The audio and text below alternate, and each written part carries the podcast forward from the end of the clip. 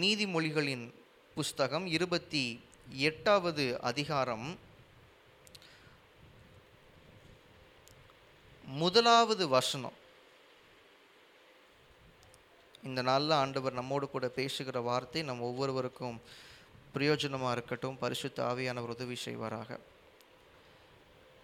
நீதிமொழிகளின் புஸ்தகம் இருபத்தி எட்டாவது அதிகாரம் முதலாவது வசனத்தில் பாருங்கள் ஒருவனும் தொடராதிருந்தும் துன்மார்க்கர் ஓடி போகிறார்கள்.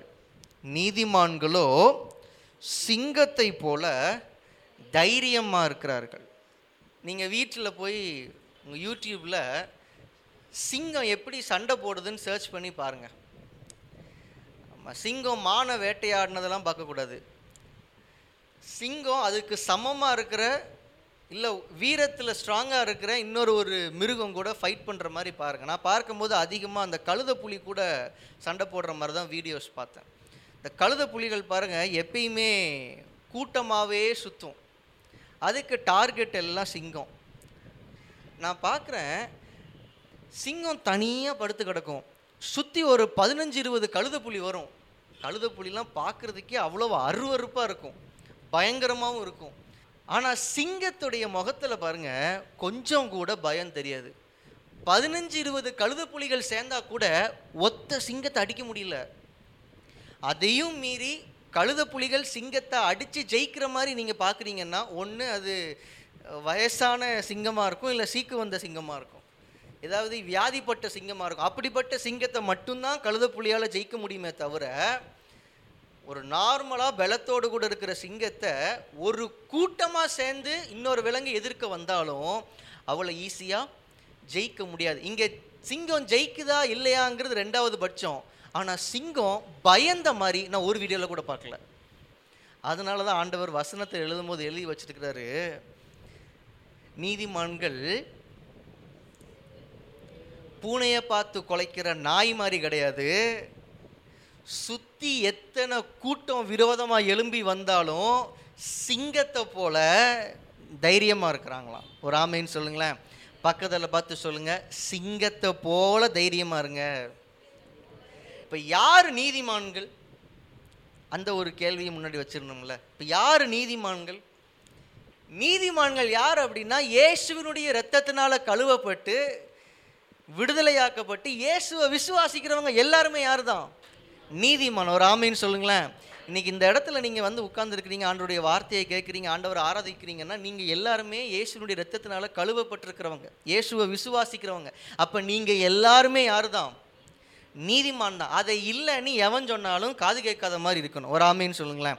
நம்மளை பார்த்து நீதிமான்னு ஆண்டவர் சொன்னதுக்கு அப்புறமா நம்மளை விரல் நீட்டி குற்றம் சாட்ட பிசாசுக்கும் சரி மனுஷனுக்கும் சரி எந்த அதிகாரமும் கிடையாது. நாம் எல்லாருமே நீதிமான்கள் தான். ஹலலூயா இப்போ நாம் எல்லாரும் எப்படி இருக்கிறோம்? எப்படி இருக்கணும்? அப்படின்னு வசனம் சொல்லுது. எப்படி இருக்கணும்?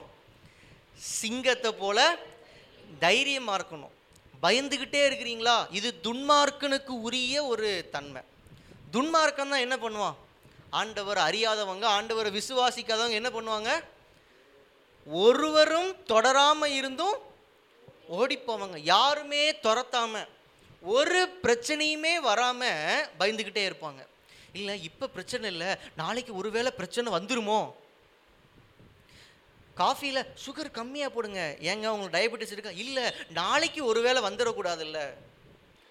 பிரச்சனையே இல்லை. ஆனால் நாளைக்கு பிரச்சனை வந்துருமோ?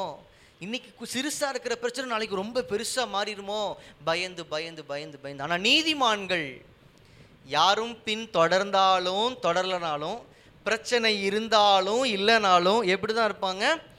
சிங்கத்தை போல தைரியமாக இருப்பாங்க. இந்த தைரியத்தை பற்றி நான் உட்காந்து தியானிச்சுட்டு இருக்கும்போது ஒரு சம்பவம் என்னுடைய சிந்தையில் வந்தது. இன்றைக்கி அதை தான் நம்ம தியானிக்க போகிறோம். ஒன்று சாம்வேலின் புஸ்தகம் பதினேழாவது அதிகாரத்தில் ஒரு சம்பவத்தை வாசிக்கிறோம். தைரியத்துக்கு நிறைய எக்ஸாம்பிள் பைபிள்லேருந்து எடுக்கலாம். ஆனால் என் மைண்டில் ரொம்ப ஸ்ட்ராங்காக தோணுன ஒரு எக்ஸாம்பிள் வந்து இவர் தான் ஒன்று சாம்வேல் பதினேழாவது அதிகாரம் பழைய ஏற்பாடில் பக்கம் முன்னூற்றி அறுபத்தி ரெண்டு. ஒன்று சாம்வேல் பதினேழு. முதலாவது வசனத்திலிருந்து பாருங்க.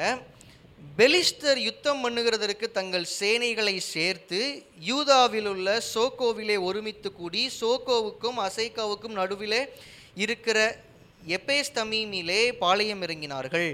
சவுலும் இஸ்ரவேல் மனுஷரும் ஒருமித்து கூடி ஏலா பள்ளத்தாக்கிலே பாளையம் இறங்கி பெலிஸ்தருக்கு எதிராக யுத்தத்திற்கு அணிவகுத்து நின்றார்கள். பெலிஸ்தர் அந்த பக்கத்தில் ஒரு மலையின் மேலும் இஸ்ரவேலர் இந்த பக்கத்தில் ஒரு மலையின் மேலும் நின்றார்கள். அவர்களுக்கு நடுவே பள்ளத்தாக்கு இருந்தது. அப்பொழுது காத் ஊரானாகிய கோலியாத் என்னும் பேருள்ள ஒரு வீரன் பெலிஸ்தரின் பாளையத்திலிருந்து புறப்பட்டு வந்து நடுவே நிற்பான். அவன் உயரம் ஆறு முழமும் ஒரு ஜானுமாம். அவன் தன் தலையின் மேல் வெங்கல சிராவை போட்டு ஒரு போர்க்கவசம் தரித்து கொண்டிருப்பான். அந்த கவசத்தின் நிறை ஐயாயிரம் சேக்கலான வெங்கலமாயிருக்கும். அவன் தன் கால்களிலே வெங்கல கவசத்தையும் தன் தோள்களின் மேல் வெங்கல கேடகத்தையும் தரித்திருப்பான். அவனுடைய ஈட்டி தாங்கு நெசவுக்காரரின் படைமரத்தின் கனதியும் அவன் ஈட்டியின் அழகு அறநூறு சேக்கல் இரும்புமாயிருக்கும். பரிசை பிடிக்கிறவன் அவனுக்கு முன்னாக நடப்பான். அவன் வந்து நின்று இஸ்ரவேல் சேனைகளை பார்த்து சத்தமிட்டு நீங்கள் யுத்தத்திற்கு அணிவகுத்து நிற்கிறது என்ன? நான் பெலிஸ்தன் அல்லவா?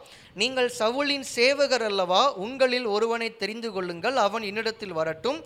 அவன் என்னோட யுத்தம் பண்ணவும் என்னை கொல்லவும் சமர்த்தனானால் நாங்கள் உங்களுக்கு வேலைக்காரராயிருப்போம். இருப்போம் நான் அவனை ஜெயித்து அவனை கொள்வேனானால் நீங்கள் எங்களுக்கு வேலைக்காரராயிருந்து எங்களை சேவிக்க வேண்டும் என்று சொல்லி பின்னும் அந்த பெலிஸ்தன் நான் இன்றைய தினம் இஸ்ரவேலுடைய சேனைகளை நிந்தித்தேன். நாம் ஒருவரோடு ஒருவர் யுத்தம் பண்ண ஒருவனை விடுங்கள் என்று சொல்லி கொண்டு வருவான்.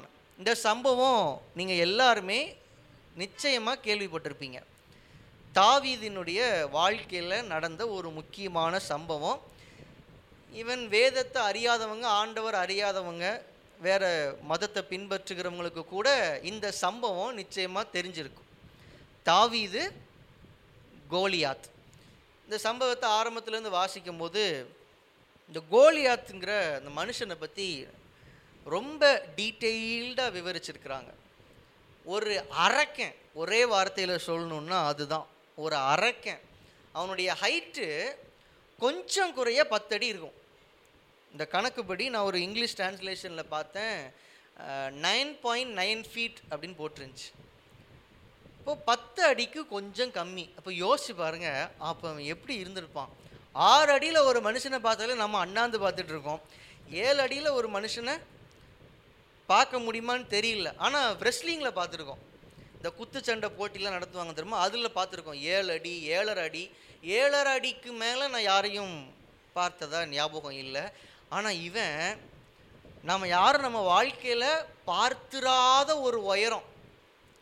பத்து அடிக்கு கொஞ்சம் கம்மி.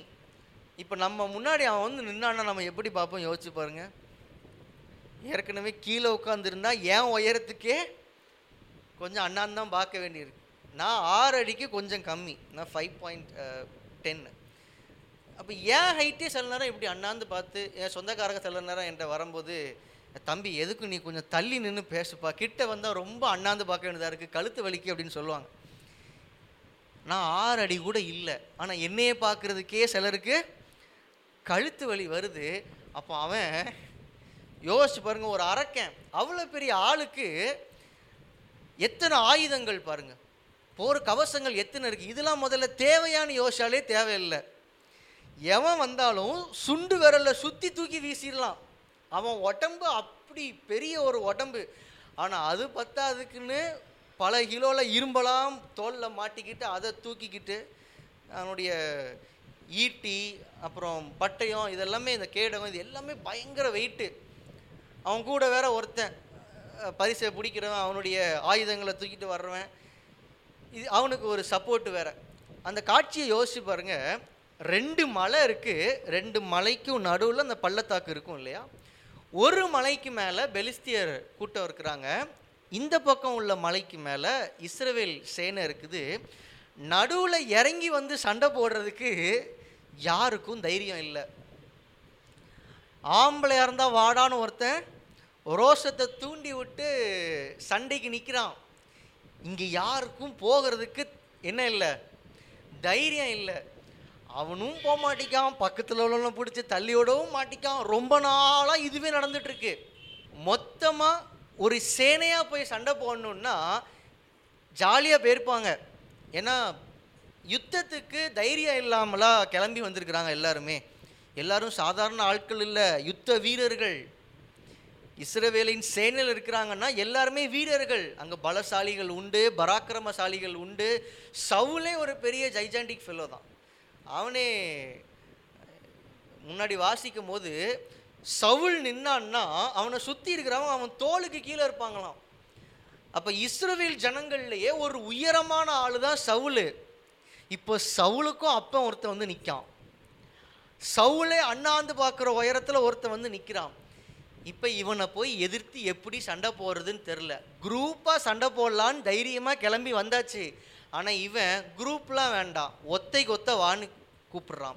ஒத்தைக்கு ஒத்த வர்றதுக்கு சேனையில் இருக்கிற யாருக்கும் தைரியம் இல்லை. சேனை தலைவர்களுக்கு தைரியம் இல்லை. அப்னேருக்கு தைரியம் இல்லை. ராஜாவாகிய சவுலுக்கு தைரியம் இல்லை. ஆனால் அந்த இடத்துல ஸ்விக்கி ஜொமேட்டோ மாதிரி ஃபுட் டெலிவரி பண்ணுறதுக்கு ஒரு சின்ன பையன் வரான். யாருன்னா தாவீது. உன் தகப்பனார் என்ன பண்ணுறாரு யுத்தத்துக்கு போயிருக்கிற சகோதரர்களை நலம் விசாரித்து அவங்களுக்கு உணவு கொடுக்கறதுக்காக அனுப்புகிறாரு இவன் ஃபுட்டை டெலிவரி பண்ணுறதுக்குன்னு வந்து சவுளை விட அதிகம் பேர் வாங்குறான். சொல்லுவாங்க தெரியுமா? திண்ணையில் கடந்தவனுக்கு திடுக்குன்னு கல்யாணமான்னு சாப்பாடு கொடுக்கணும்னு வந்தவன் திடீர்னு காட்சி முடியும் போது எப்படி மாறுது? எல்லாரும் தூக்கி வச்சு கொண்டாடுறாங்க. சவுலை விட இவன் தான் பெரிய ஆள். சவுல் கொன்றது ஆயிரம் தாவிது கொன்றது பதினாயிரம். நம்ம வாழ்க்கை பாருங்க அந்த சீனுக்கு முன்னாடி சீனுக்கு அப்புறம் எப்படி மாறிடுச்சு பாருங்க. அவனுடைய வயது பதினேழு வயது அப்படின்னு சொல்லி நம்ம பார்க்குறோம். அவன் டீனேஜில் இருக்கிறான். ஒரு இளைஞன் அப்படின்னாலே டீனேஜ் பத்தொம்போது வயசு வரைக்கும் நம்ம டீனேஜ்னு சொல்கிறோம் இல்லையா? வாலிபர்கள் அப்படின்னா இருபதுக்கு அப்புறம் இருக்கிறது. கிட்டத்தட்ட முப்பது நாற்பது வயது வரைக்குமே வாலிபர்கள்னு வசனம் சொல்லும். ஸோ பைபிளில் நீங்கள் வாசிக்கும் போது வாலிபர்கள்னு வாசிக்கிறீங்கன்னா இளைஞர்கள்னு வாசிக்கிறீங்கன்னா ரெண்டும் ஒரே அர்த்தம் கிடையாது. ரெண்டும் வேறு வேறு அர்த்தம். இளைஞர்கள்னா டீனேஜில் இருக்கிறவங்க வாலிபர்கள்னால் அதுக்கப்புறம் இருக்கிறவங்க. சரியா? இப்போது தாவிதை குறித்து நம்ம வாசிக்கிறது என்னென்னா இவன் ஒரு இளைஞன் அப்படின்னா இவன் டீனேஜில் இருக்கிறான். ஆர்மிக்கு ஆள் எடுக்கணும் கூட இவனை எடுக்க மாட்டாங்க. ஒரு சேனையில் சேரணும்னா நம்ம தேசத்துலேயும் அப்படி தான் நினைக்கிறேன். ஆர்மியில் சேரணும்னா அதுக்கு ஒரு வயசு உண்டு இல்லை. டிகிரி முடிக்கணும்னாலே அதை தாண்டிடுதில்ல வாலிபர்கள் ஆயிடுறாங்கல்ல. இவனை சேனையில் ஒரு வீரனாக சேர்க்கறதுக்கே இவனுக்கு தகுதி கிடையாது. வயசுபடி உருவத்தின்படி. ஆனால் இவனை ஆண்டவர் எப்படி உள்ளே கொண்டு வர்றாரு பாருங்கள் அந்த சீனில் அவன் உள்ளே வாரான் சகோதரர்களுக்கு உணவு கொடுக்கறதுக்காக வாரான் இப்போ எல்லா வசனங்களையும் வாசா ரொம்ப நேரம் ஆயிரம்னா நான் வேகமாக நான் சொல்கிறேன் உணவு கொடுக்கறதுக்காக வாரான் வந்த இடத்துல இப்படி ஒரு சீனை பார்க்குறான் அம்மா நீங்கள் எல்லாம் என்ன பண்ணிகிட்ருக்கீங்க நாங்கள் சேனையாக வந்திருக்கிறோம் யுத்தம் பண்ண வந்திருக்கிறோம் அப்படின்னு. பேர் இங்கே உட்காந்து என்ன பண்ணிட்டு இருக்கீங்க? பேர் யுத்தம் பண்ண வேண்டியதானே இல்லை அவன் மொத்தமாக கூப்பிட மாட்டேங்கான் ஒத்தைக்கு ஒத்த தான் வரணுங்கிறான் அப்படின்னு. என்ன என்ன நடந்துச்சு? எல்லாத்தையும் கேள்விப்படுறான்.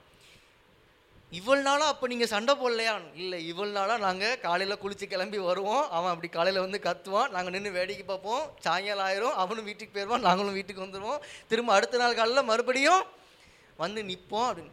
அட பாவிகளா நீங்களாம் சண்டை போடுறீங்கன்னு உங்களுக்கு தேவையான சாப்பாடெல்லாம் அங்கேருந்து எடுத்துகிட்டு கொண்டு வந்து கொடுத்தா இங்கே நின்று வேடிக்கை பார்த்துட்டு இருக்கீங்க. இதுக்கு உங்களுக்கு சம்பளம் வேறு அப்படின்னு யோசிச்சிருப்பார் தாவி இதுக்கு பொறுக்க முடியல. ஏண்டா உங்கள் யாருக்குமே தைரியம் இல்லையா? நம்ம உண்மையான தெய்வத்தை ஆராதிக்கிறவங்க ஆண்டவருடைய பிள்ளைகள் ஏன் அவங்களுக்கு ஆண்டவர் மேலே விசுவாசம் வர மாட்டேங்குன்னு மனசுக்குள்ள நினச்சிருப்பான் இந்த பக்கம் கோலியாத் இருந்து அரக்க மாதிரி கத்திட்டு இருக்கான். உங்களில் ஒருத்தங்க கூட ஆம்பளை இல்லையா? ஒருத்தங்க கூட வீரன் இல்லையா? ஏன் சவுலால் முடியாதா? உங்கள் வீரர்களால் முடியாதா? உங்ககிட்ட பராக்கிரமசாலிகளே இல்லையா? இந்த இடத்துல தாவிது என்ட்ரி கொடுக்குறான் பாருங்க. இருபத்தி நான்காவது வசனத்தில் பாருங்க இஸ்ரவேலர் எல்லாரும் அந்த மனுஷனை காணும்போது மிகவும் அந்த வார்த்தையை அண்டர்லைன் பண்ணிக்கணும்.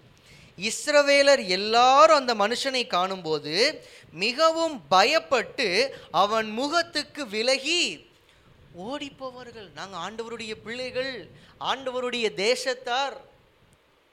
எங்களை பார்த்து எல்லாரும் பயப்படுவாங்க. அப்படின்னு யோசிக்கல. இவன் என்ன யோசிக்கிறாங்க? இவனை எதிர்த்து யாரு சண்டை போட முடியும்?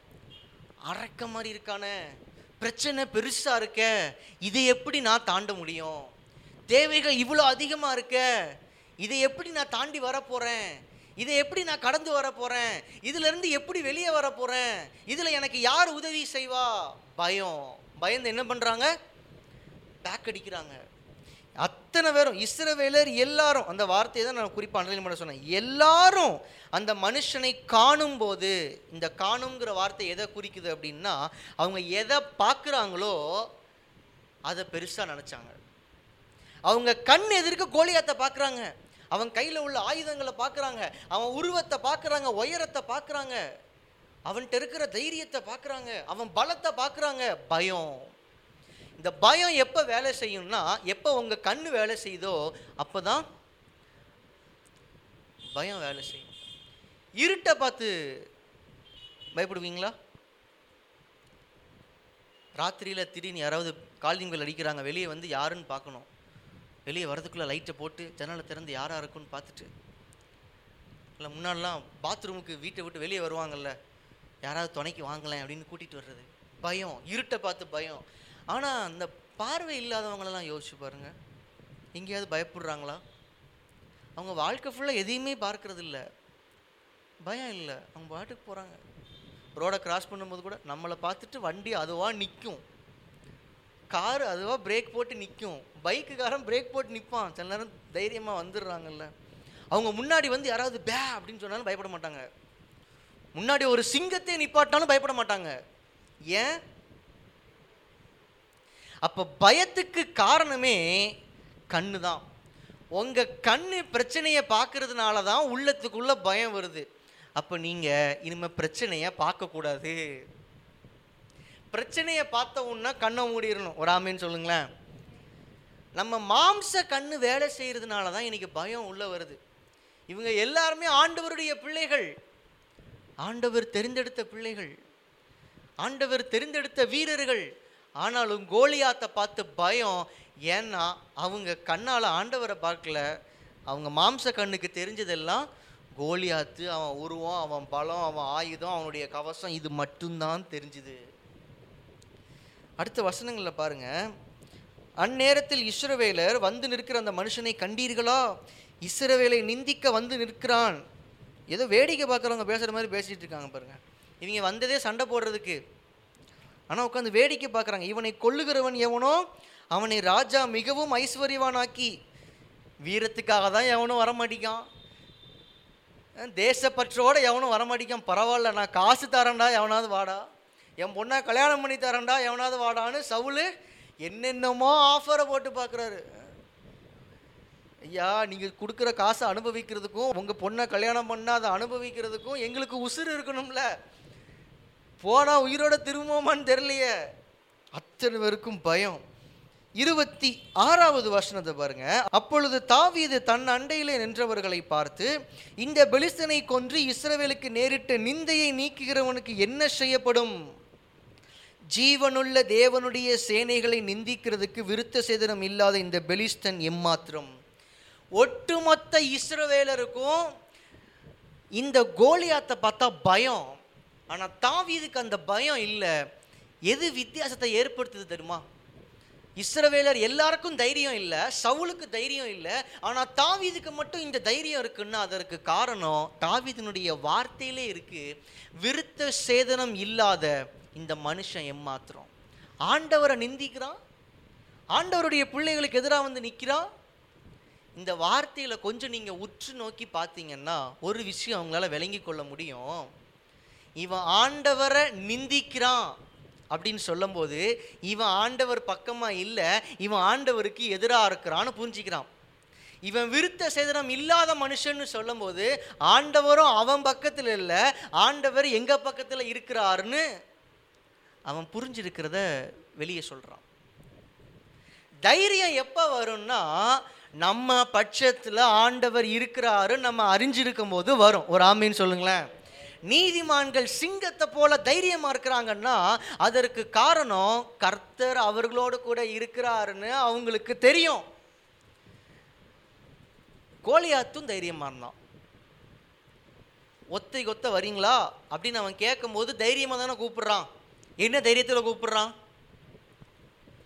இங்கே இருக்கிற கூட்டத்தில் எவன் வந்தாலும் என்னை ஜெயிக்க முடியாதுங்கிற தைரியம். அப்போ அவன் நீதிமானா? அது சிங்கத்தை போல தைரியம் இல்லை. அவன் வெளிய தோற்றத்தின்படி பார்க்கும்போது அவன் ஒரு தைரியசாலி மாதிரி தெரிஞ்சாலும் இங்க நீதிமான் யாருன்னா தாவீது.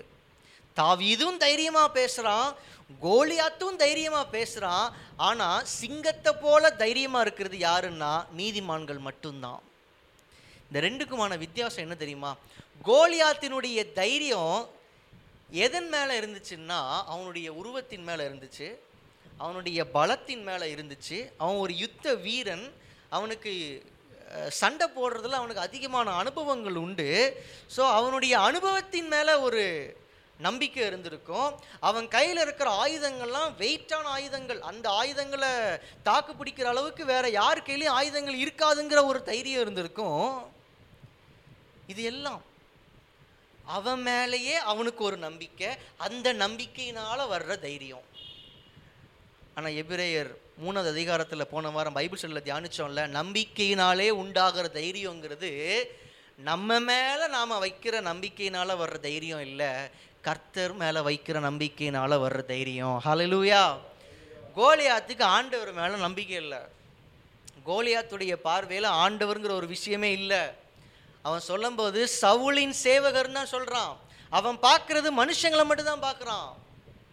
நான் சொல்கிறேன் உங்களை எதிர்த்து வர்றவங்க உங்களுக்கு விரோதமாக கிரியை செய்கிறவங்க உங்களை மட்டும்தான் பார்ப்பாங்க. ஏன்னா அவங்களுக்கு ஆவிக்குரிய பார்வை இல்லை. ஆனால் உங்களுக்கு தெரியணும் ஏன்னா நீங்கள் ஆவிக்குரிய பார்வையை உடையவர்கள் கர்த்தர் உங்கள் கூட இருக்கிறாரு. உங்கள் கூட கர்த்தர் இருக்கிறத ஆவிக்குரியவர்கள் மட்டும்தான் பார்க்க முடியும். உங்களுக்கு விரோதமாக நிற்கிறவங்க பார்க்க முடியாது. இன்னைக்கு என்ன பிரச்சனைன்னா ஆண்டவரை அறியாதவங்க உங்கள் கூட கர்த்தர் இருக்கிறத பார்க்கறது இல்லை ஆனால் நாமே பார்க்கறது இல்லை ஆண்டவரை அறிஞ்சிருக்கிறோம். ஆண்டவரை விசுவாசிக்கிறோம். வசனம் தெரியுது சத்தியம் தெரியும். ஆனால் கர்த்தர் நம்ம கூட இருக்கிறாருன்னு நமக்கே தெரியறதில்ல. ஒன்று நம்ம மறந்து போகிறோம் இல்லை கர்த்தர் ஏன் கூடலாம் இருப்பாரான்னு தெரியலையே. ஒருவேளை கர்த்தர் எனக்கு விரோதமாக செயல்படுறாரோ? எனக்கு விரோதமாக சில மனுஷங்க எழும்பி வரும்போது கர்த்தர் தான் இவங்களை எழுப்பி விடுறாரோ? ஏசாயா ஐம்பத்தி நாலில் நம்ம வாசிக்கிறோம் உனக்கு விரோதமாக ஒரு கூட்டம் கூடினா அது என்னால் கூடுற கூட்டம் கிடையாது. ஆண்டவர் அடித்து சொல்கிறார் உங்களுக்கு விரோதமாக ஒரு குரூப் எழும்பி வராங்கன்னா அந்த குரூப்பை நான் கிளப்பி விடுறேன்னு நினைக்காதீங்க. ஏன்னா நான் உங்கள் பட்சத்தில் இருக்கிறேன் நான் உங்கள் டீமு என்னை எதிரணியாக பார்க்காதீங்க. என்னை யாரோ ஒரு டீமில் இருக்கிற மாதிரி பார்க்காதீங்க. நான் உங்கள் பட்சத்தில் இருக்கிறவன் பாருங்க. ஆண்டவர் சொல்கிறாரு நான் உங்கள் பட்சத்தில் இருக்கிறேன். நான் உங்கள் பட்சத்தில் இருக்கிறேன். தாவி இது அதை பார்த்தாரு. இது அதை பார்த்தாரு. ஒட்டுமொத்த இஸ்ரேல் ஜனங்களும் அதை பார்க்கல.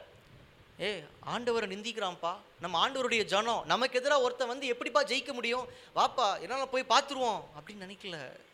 யாருக்கும் இந்த தைரியம் வரல. ஆனால் தாவீதுக்குள்ள அந்த தைரியம் வந்ததுக்கு காரணம் அந்த ஒட்டுமொத்த சீன்லேயே இவன் மட்டும்தான் ஆண்டவரை பார்க்குறான். இருபத்தி ஏழாவது வசனம் பாருங்க. அதற்கு ஜனங்கள் அவனை கொல்லுகிறவனுக்கு இன்னென்னபடி செய்யப்படும் என்று முன் சொன்ன வார்த்தைகளையே அவனுக்கு சொன்னார்கள். யாருமே பதிலுக்கு பேசும்போது கூட ஆண்டவரை பற்றி பேசல. மறுபடியும் என்ன தான் பேசுகிறாங்க ராஜா அவனை பணக்காரனாக்கிடுவார் ராஜா அவனை மருமகனாக்கிடுவார் இருபத்தி எட்டாவது வசனத்துக்கு அப்புறம் தொடர்ந்து இவன் அதையே கேட்குறான். அந்த மனுஷரோடே அவன் பேசி கொண்டிருக்கிறதை அவனுடைய சொந்த சகோதரன் பார்த்துட்டு தாவீதின் மேலே கோபம் கொண்டு என்ன சொல்கிறார் பாருங்க நீ இங்கே வந்தது என்ன? வனாந்திரத்தில் உள்ள அந்த கொஞ்ச ஆடுகளை நீ யார் வசத்தில் விட்டாய்? இதுதான் அந்த குற்றம் சொல்கிற குரூப்பு கிரிட்டிசைஸ் பண்ணுற குரூப்பு நீ பண்ணுறது சரியா? உன் வேலை என்ன? அதை ஒழுங்கா பார்த்தியா நான் யோசித்து பார்த்தேன் இதை வாசிக்கும் போது தாவிதுடைய அண்ணன் எலியாப் அவன் என்ன கேட்குறான்? வனாந்திரத்தில் ஆடு மேய்க்கிறது தான் உன் வேலை. உன் வேலை மேலே உனக்கு அக்கறை இருக்கா? அந்த ஆடுகளை யாருக்கிட்ட ஒப்படைச்சிட்டு வந்த? முன்னாடி வசனங்களை வாசிக்கும் போது தெளிவாக வசனம் மென்ஷன் பண்ணியிருக்கு. தாவிது தன்னுடைய ஆடுகள் எல்லாம் இன்னொருத்தர் கையில் ஒப்படைச்சிட்டு தான் இங்கேயே வாரான். எலியாப்பு நீ பெரிய யோக்கியமா? உனக்கு இங்கே வந்து நிற்கிறதுக்கு என்ன தகுதி இருக்குது உனக்கு இதெல்லாம் பேசுகிறதுக்கு என்ன தகுதி இருக்குது உன் வேலையை நீ ஒழுங்காக பார்த்தியா? உன் ஆடெல்லாம் கரெக்டாக யார்ட்டையாவது ஒப்படைச்சிட்டு வந்தியா? தாவிதுடைய இடத்துல நான் இருந்திருந்தேன்னா என் மைண்ட் வாய்ஸ் இதுவாக தான் இருந்திருக்கும். நான் என் வேலையை பார்க்குறது இருக்கட்டும் நீ இங்கே வந்து என்ன வேலை பார்த்துட்ருக்க எதுக்கு வந்த? சண்டை போட தானே வந்த? உன் வேலையை நீ ஒழுங்காக பார்க்குறியா? அவங்க அவங்க வேலையை யார் ஒழுங்காக பார்க்கலையோ அவங்க தான் அடுத்தவங்க வேலையில் மூக்கம் நுழைப்பாங்க. இங்கிலீஷில் ஒரு வேர்டு சொல்லுவாங்க மைண்ட் யுவர் ஓன் பிஸ்னஸ் அப்படின்னு. தமிழில் எப்படி சொல்லுவாங்கன்னா உன் வேலையை பாரு அவங்க அவங்க வேலையை பார்த்துட்டு யார் போகிறாங்களோ அவங்க அடுத்தவங்க வேலையில் மூக்க நுழைக்க மாட்டாங்க. அவன் பண்ணுறதுல அது சரியில்லையே இவன் என்ன இப்படி பண்ணுறான் இவன் பண்ணுறது இது சரியில்லையே இவன் இப்படி தானே பண்ணியிருக்கணும் இவன் இப்படி பண்ணியிருக்க கூடாதுல்ல அப்படின்னு அடுத்தவங்க விஷயத்தில் தலையிட்டு பேசிகிட்டே இருக்கிறவங்க இந்த எலியாப்பு கேட்டகரி. என்ன கேட்டகரி? அவன் வந்த வேலையை அவன் உருப்படியாக பார்க்காம இருக்கான். அவனுக்கென்று கர்த்தர் கொடுத்த தரிசனத்தை அவன் முழுமையாக நிறைவேற்றாமல் இருக்கான். கர்த்தர் அவனுக்குன்னு வச்ச பாதையை பற்றி அவன் யோசிக்காமல் இருக்கான். ஆனால் பேச்சு மட்டும் அடுத்தவன் சரியாக இருக்கிறானா தம்பி உனக்கென்று கர்த்தர் வனாந்திரத்தில் ஆடு மேய்க்கிற வேலையை வச்சிருக்கிறாரு தம்பி.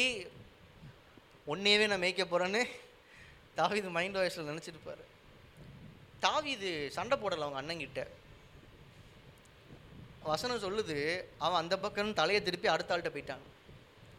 தாவீது தன்னுடைய எதிராளி யாருன்னு கரெக்டாக புரிஞ்சு வச்சுருந்தான். நான் சண்டை போட வந்தது ஓங்க கூட இல்லை. என் டார்கெட் எல்லாம் நீ இல்லை. என் டார்கெட் யார்? கோலியாத்து. சகோதரருக்குள்ளே அடிச்சுக்க மாட்டேன். என் டார்கெட்டு எதிராளி அவனை டார்கெட் பண்ணி அவனை அடிக்கணும் அவனை காலி பண்ணும். ஒரே டீமுக்குள்ளே சண்டை நடந்துகிட்டே இருந்துச்சுன்னா எதிரணி எப்போ ஜெயிக்கிறது? ஒரே டீமுக்குள்ளே போட்டி இருக்குது ஒரே டீமுக்குள்ளே ஒரு வாக்குவாதம் இருக்குது சண்டை இருக்குன்னா அந்த டீம் ஜெயிக்காது. இவன் பார்க்குறான் ஏ நானும் ஓன் டீம் நான் ஜெயித்தாலும் அது உனக்கு கிடைக்கிற வெற்றி. நான் உன் சார்பாக சண்டை போட போகிறேன் நீ என்ன ஏன்ட சண்டை போட்டுட்டு இருக்க? உனக்கு தைரியம் இல்லை சண்டை போட மாட்டேங்கிற. அந்த தைரியம் எனக்கு இருக்குது அதை என்கரேஜும் பண்ண மாட்டேங்கிற. என்கரேஜ் பண்ணாலும் பரவாயில்ல வாயை மூடிட்டு போகவும் மாட்டேங்கிற. தாவீது அதை அப்படியே இக்னோர் பண்ணுறாரு குறை சொல்கிறியா உன்னை நான் இக்னோர் பண்ணுறேன் கிரிட்டிசைஸ் பண்ணுறியா உனையை இக்னோர் பண்ணுறேன் உன் வேலையை விட்டுட்டு என் வேலையில் மூக்க நுழைக்கிறியா? நான் உன்னை இக்னோர் பண்ணுறேன் போ போய் தொலை. என்னத்தையாவது பண்ணு. இவன் இவன் டார்கெட்டில் கரெக்டாக இருக்கிறான். முப்பத்தி ரெண்டாவது வசனத்தில் பாருங்க. தாவீத சவுல் கிட்ட கூட்டிட்டு வராங்க. எனக்கு ரொம்ப பிடிச்ச ஒரு வார்த்தை முப்பத்தி ரெண்டாவது வசனம். தாவீது சவுளை பார்த்து சொல்கிறான் தாவீது யார்? சேனையில் கூட கிடையாது. சவுல் ராஜா. இஸ்ரவேல் தேசத்தினுடைய முதல் ராஜா. தாவீதை யாருன்னே சவுலுக்கு தெரில அவ்வளோ ஒரு சின்ன பையன் சாதாரண ஆள். அவன் சவுளை பார்த்து சொல்கிறான் இவன் நிமித்தம். யார்? கோலியாத்து நிமித்தம். கோலியாத்து நிமித்தம் ஒருவனுடைய இருதயமும் கலங்க வேண்டியதில்லை. உம்முடைய அடியானாகிய நான் போய் இந்த பெலிஸ்தனுடைய யுத்தம் பண்ணுவேன். அவன் சவுளுக்கு ஆறுதல் சொல்கிறான் ராஜாவே இவனை பார்த்துலாம் கலங்காதீங்க. இவனை பார்த்துலாம் கவலைப்படாதீங்க. தைரியமாக இருங்க. சொல்கிறது யார்? ஏற்கனவே நாற்பது வருஷம் யுத்த வீரனாக இருந்த எக்ஸ்பீரியன்ஸ் சொல்லுவானா? இல்லை. இவன் ஒரு மனுஷனை எடுத்து சண்டை போட்டதே இல்லை. உனக்கு என்ன ஒர்க் எக்ஸ்பீரியன்ஸ்னு கேட்டால் நீ என்ன சொல்கிறான் நான் சிங்கத்து கூட சண்டை போட்டு ஜெயிச்சிருக்கேன். கரடி கூட சண்டை போட்டு ஜெயிச்சிருக்கேன். யோ மனுஷன் கூட சண்டை போட்டிருக்கியா? அதை சொல்லு முதல்ல. இன்ஜினியரிங் வேலைக்கு வரும்போது சம்மந்தமே இல்லாத வேற ஒரு வேலையில் எக்ஸ்பீரியன்ஸ் இருக்குன்னு சொன்னால் இவங்க எடுப்பாங்களா எந்த வேலையில் சேர போகிறீங்களோ அந்த வேலையில் உங்களுக்கு எக்ஸ்பீரியன்ஸ் இருக்குதான்னு தான் பார்ப்பாங்க. அப்படி தானே இவன் சொல்கிற ஒர்க் எக்ஸ்பீரியன்ஸுக்கும் இப்போ இவன் பண்ணுறேன்னு சொல்லி வந்த வேலைக்கும் சம்மந்தமே இல்லை. சவுலுக்கு இவன் ஆறுதல் சொல்கிறான் பயப்படாதீங்க சவுல் ராஜாவே தைரியமாக இருங்க அப்படின்னு. கால கொடுமைன்னு சவுல் யோசிச்சிருப்பார் நான் எல்லாருக்கும் தைரியம் சொல்லி யுத்தத்தை முன்னாடி நின்று நடத்தலான்னு பார்த்தா எனக்கே தைரியம் இல்லை ஆனால் எனக்கு ஒரு சின்ன பையன் வந்து தைரியம் சொல்கிறான் முப்பத்தி மூணாவது வசனத்தில் அப்பொழுது சவுல் தாவிதை நோக்கி நீ இந்த பெலிஸ்தனோடையே எதிர்த்து யுத்தம் பண்ண உன்னால் உன்னால் முடியாதியா? நீ இளைஞன். ஆனால் அவனை பாரு அவன் சின்ன வயசுலேருந்தே யுத்த வீரன். தம்பி உன் வயசு தான்யா அவருடைய எக்ஸ்பீரியன்ஸு அவருக்கு முன்னாடி உன்னால் நிற்க முடியாதியா? அவர் பேக்ரவுண்டு தெரியுமா? அவர் ஹிஸ்ட்ரி தெரியுமா? அவர் எவ்வளோ பெரிய ஆள் தெரியுமா? தாவிது பதிலுக்கு சொல்கிறார் உம்முடைய அடியான் என் தகப்பனுடைய ஆடுகளை மேய்த்து கொண்டிருக்கிற போது ஒரு விசை ஒரு சிங்கமும் ஒரு கரடியும் வந்து மந்தையில் இருக்கிற ஒரு ஆட்டை பிடித்து கொண்டது. நான் அதை தொடர்ந்து போய் அதை அடித்து அதை அதன் வாய்க்கு தப்புவித்தேன். அது என்மேல் பாய்ந்த போது நான் அதன் தாடியை பிடித்து அதை அடித்து கொன்று போட்டேன். அந்த சிங்கத்தையும் அந்த கரடியையும் உம்முடைய அடியானாகிய நான் கொன்றேன். விருத்த சேதனம் இல்லாத இந்த பெலிஸ்தனும் அவைகளில் ஒன்றைப் போல இருப்பான். அவன் ஜீவனுள்ள தேவனுடைய சேனைகளை நிந்தித்தானே. மறுபடியும் இவன் சொல்றது என்னன்னா அவன் விருத்த சேதனம் இல்லாதவன் அவன் ஆண்டவருடைய பிள்ளை இல்லை ஆண்டவர் அவன் பட்சத்தில் இல்லை ஆண்டவர் நம்ம பட்சத்தில் தான் இருக்கிறாரு. அவனால் என்ன பண்ணிட முடியும்? அடுத்த வார்த்தை அண்டர்லைன் பண்ணுங்க. ஜீவனுள்ள தேவனுடைய சேனைகளை நிந்தித்தானே. ஜீவனுள்ள தேவன். அவன் சொல்லும்போது நாம் யார்யா? நம்ம யாருடைய ஜனம்? நம்ம ஆண்டவர் எவ்வளோ பெரிய ஆண்டவர்? அவர் என்ன செத்தா போயிட்டாருன்னு கேட்குறான். ராஜாங்கிறதுனால டீசெண்டாக கேட்குறான். ஜீவனுள்ள தேவனை நிந்திச்சிருக்கிறான். ஜீவனுள்ள தேவனுடைய சேனைகளை நிந்திச்சிருக்கிறான். நம்ம ஆண்டவர் ஜீவனோடு இருக்கிறாரு உசுரோட தான் இருக்கிறாரு. அவர் இருக்கும்போது ஏன் கவலைப்பட்டுக்கிட்டு அவர் இருக்கும்போது ஏன் பயந்துக்கிட்டு நீதிமான்கள் சிங்கத்தை போல தைரியமாக இருக்கிறாங்க. காரணம் அவங்களுக்கு ஒரு உண்மை தெரியும். அவங்க சேவிக்கிற ஆண்டவர் ஜீவனோடு கூட இருக்கிறார். ஹலலூயா எத்தனை பேர் விசுவாசிக்கிறீங்க? ஆண்டவர் உயிரோடு இருக்கிறாருன்னு. அப்போ உங்கள் பிரச்சனையை பார்த்து பயப்படாதீங்க. உங்கள் தேவைகளை பார்த்து பயப்படாதீங்க. மாம்ச கண்கள் வெளியே பார்க்கும்போது கடக்க முடியாத ஆறாகவே இருக்கட்டும். கடக்க முடியாத கடலாகவே இருக்கட்டும். கடலை பிளந்து கூட ஆண்டவரால் அவங்களை நடத்திட்டு போக முடியும். ஹாலலூயா ஏன்னா நீங்கள் சேவிக்கிற ஆண்டவர் உங்களுடைய பரம தகப்பன் ஜீவனோடு இருக்கிறார். அவன் அதை அறிக்கை பண்ணுறான் ஜீவனுள்ள தேவனுடைய சேனைகளை நிந்தித்தானே. அடுத்து முப்பத்தி ஏழாவது வசனத்தில் பாருங்க. என்னை சிங்கத்தின் கைக்கும் கரடியின் கைக்கும் தப்புவித்த கர்த்தர் இந்த பெலிஸ்தின் கைக்கும் தப்புவிப்பார். அப்பொழுது சவுல் தாவீதை பற்றி என்ன சொல்கிறான் கர்த்தர் வாங்கோட இருப்பாராக. தாவீது இங்கே அறிக்கை பண்ணுறதெல்லாம் கர்த்தர் என் கூட இருக்கிறாரு. கர்த்தர் என்ன தப்புவிப்பார் இதுக்கு முன்னாடி நான் சிங்கத்தை எதிர்க்கும் போது கரடி எதிர்க்கும் போது கர்த்தர் என்ன பாதுகாத்தார்? அதை எதிர்த்து சண்டை போடுற வீரத்தை கர்த்தர் கொடுத்தார். சாமர்த்தியத்தை கர்த்தர் கொடுத்தார். இப்போ கோலியாத்தை எதிர்க்க போகிறேன் இப்பயும் கர்த்தர் என் கூட இருக்கிறாரு. கர்த்தர் என்னை விடுவிப்பார். ஹலலூயா இந்த யுத்தம் நான் பண்ணல ராஜாவே. சண்டை போட போகிறது நான் இல்லை. கர்த்தர் எனக்காக சண்டை போடுவார். கர்த்தர் என்னைய பாதுகாப்பார். கர்த்தர் என்னைய விடுவிப்பாரு. அவன் சுண்டு விரல் கூட எங்கள் மேலே படாது. அவன் தைரியமாக சொல்கிறான் அவன் என்னையை தொடர வரைக்கும் ஆண்டவர் வேடிக்கை பார்த்துட்டு இருக்க மாட்டார். ஏன்னா ஆண்டவருக்கு நீ ரொம்ப பிடிக்கும். ஐ எம் காட்ஸ் ஃபேவரட் ஆண்டவர் என் பட்சத்தில் இருக்கிறாரு. அவர்கிட்ட இருக்கும்போது அவரை தாண்டி ஒருத்தன் தொட்டர முடியுமா? என்ன ராஜாவே பயப்படுறீங்க? கவலைப்படாதீங்க. அவள் நேரம் பயந்துட்டு இருந்த சவுல் ராஜா இவன் சொன்ன வார்த்தையில் இன்ஸ்பயர் ஆயிட்டாரு. இப்போ அவர் சொல்கிறாரு ஏ பரவாயில்லப்பா நல்ல விசுவாசமாக இருக்க தைரியமாக இருக்க சிங்கத்தை போல தைரியமாக இருக்க கர்த்தர் உன் கூட இருப்பாருப்பா போயிட்டு வாப்பா.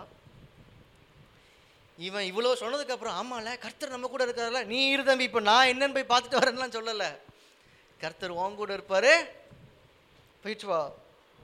இப்போ அடுத்து இவர் கிளம்பி போகிறார் அதுக்கு முன்னாடி ஒரு சம்பவத்தை பாருங்கள் சவுல் தன்னுடைய வஸ்திரங்கள் தன்னுடைய ஆயுதங்கள் இது எல்லாத்தையும் அவனுக்கு போட்டு விடுறாரு.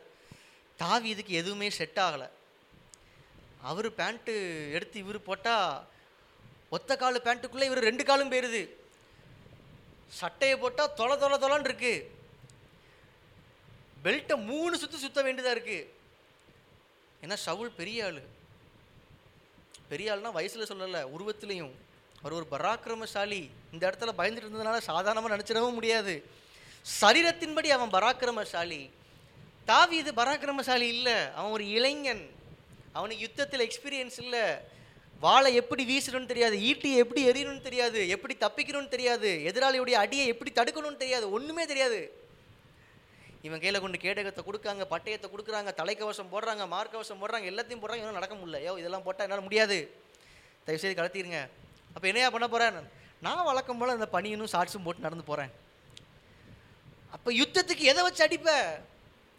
அது பரவாயில்ல நான் வழக்கமாக நான் வச்சுருக்கிற ஒரு கவன் இருக்குது பொறுக்கணும் நாலு கல் இருக்குது போதும். என்னையா தோட்டத்தில் மாங்காய் அடிக்க போகிற மாதிரி கிளையும் போகிறான் யோசிச்சிருப்பாங்க ஆனால் கர்த்தர் இவங்க கூட இருக்கிறாரு. என்ன தைரியம்யா அப்படின்னு. சிலருடைய தைரியத்தெல்லாம் பார்த்தா அப்படி வாய் அடைச்சி போய் நிற்போம் தெரியுமா? சவுல் அப்படி தான் மறுபேச்சு பேச முடியல அவருக்கு.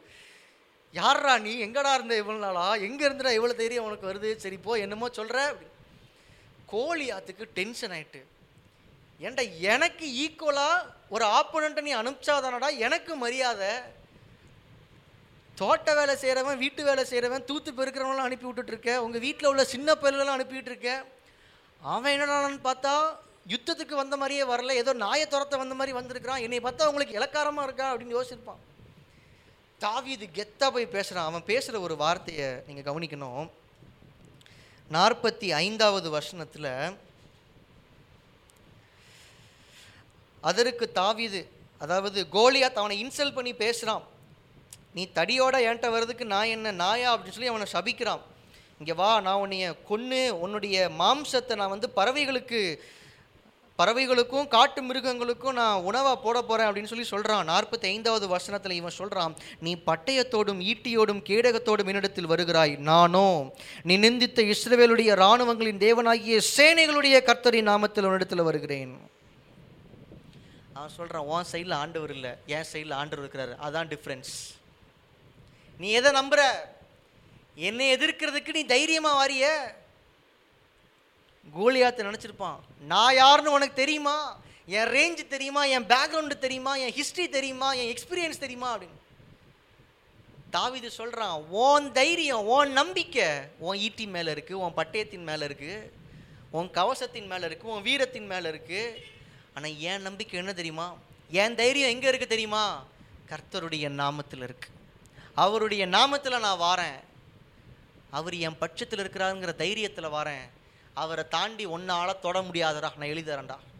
தைரியமாக சொல்கிறான் பாருங்க நாற்பத்தி ஆறாவது வசனத்தில் இன்றைய தினம் கர்த்தர் உன்னை என் கையில் ஒப்பு கொடுப்பார் நாற்பத்தி ஏழாவது வசனத்தில் மறுபடியும் சொல்கிறான் கர்த்தர் பட்டயத்தினாலும் ஈட்டினாலும் ரட்சிக்கிறவர் அல்ல என்று இந்த ஜனக்கூட்டம் எல்லாம் அறிந்து கொள்ளும் யுத்தம் கர்த்தருடையது. அவர் உங்களை எங்கள் கையில் ஒப்பு கொடுப்பார் நீதிமான்கள் சிங்கத்தை போல தைரியமாக இருக்கிறாங்க. அந்த தைரியம் அவங்க செயல்பாட்டிலையும் சரி அவங்க வார்த்தைகள்லையும் சரி வெளிப்பட்டுட்டே இருக்கும். அவங்க வாயிலிருந்து வருகிற வார்த்தைகள் எல்லாம் கர்த்தர் இதிலிருந்து நீ வெளியே கொண்டு வருவார். ஒரு பிரச்சனை வந்துருச்சு. கர்த்தர் இந்த பிரச்சனையை ஈஸியாக முடிச்சு வைப்பார். உங்களுக்கு விரோதமாக நாலு பேர் எழும்பி வரலாம். உங்கள் வாய் என்ன சொல்லணும்? கர்த்தர் இவர்களை என் பட்சத்தில் வர வைப்பார். இவங்க கண்கள் பார்க்கும்படியாக என் மூலமாக கர்த்தருடைய மகிமை வெளிப்படும்.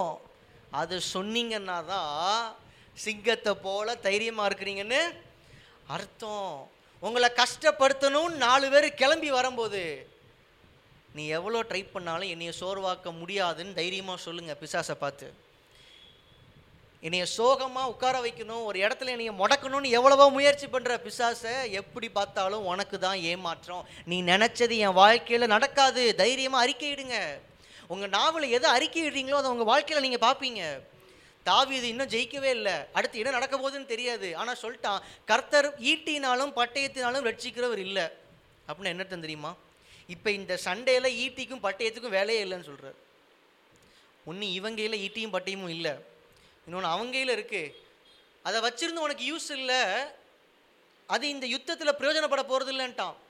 நீ ஈட்டியை எறிகிறதுக்கு முன்னாடி நீ உன் பட்டயத்தை வீசுறதுக்கு முன்னாடி உன் கதை முடிஞ்சிடுங்கிறான்.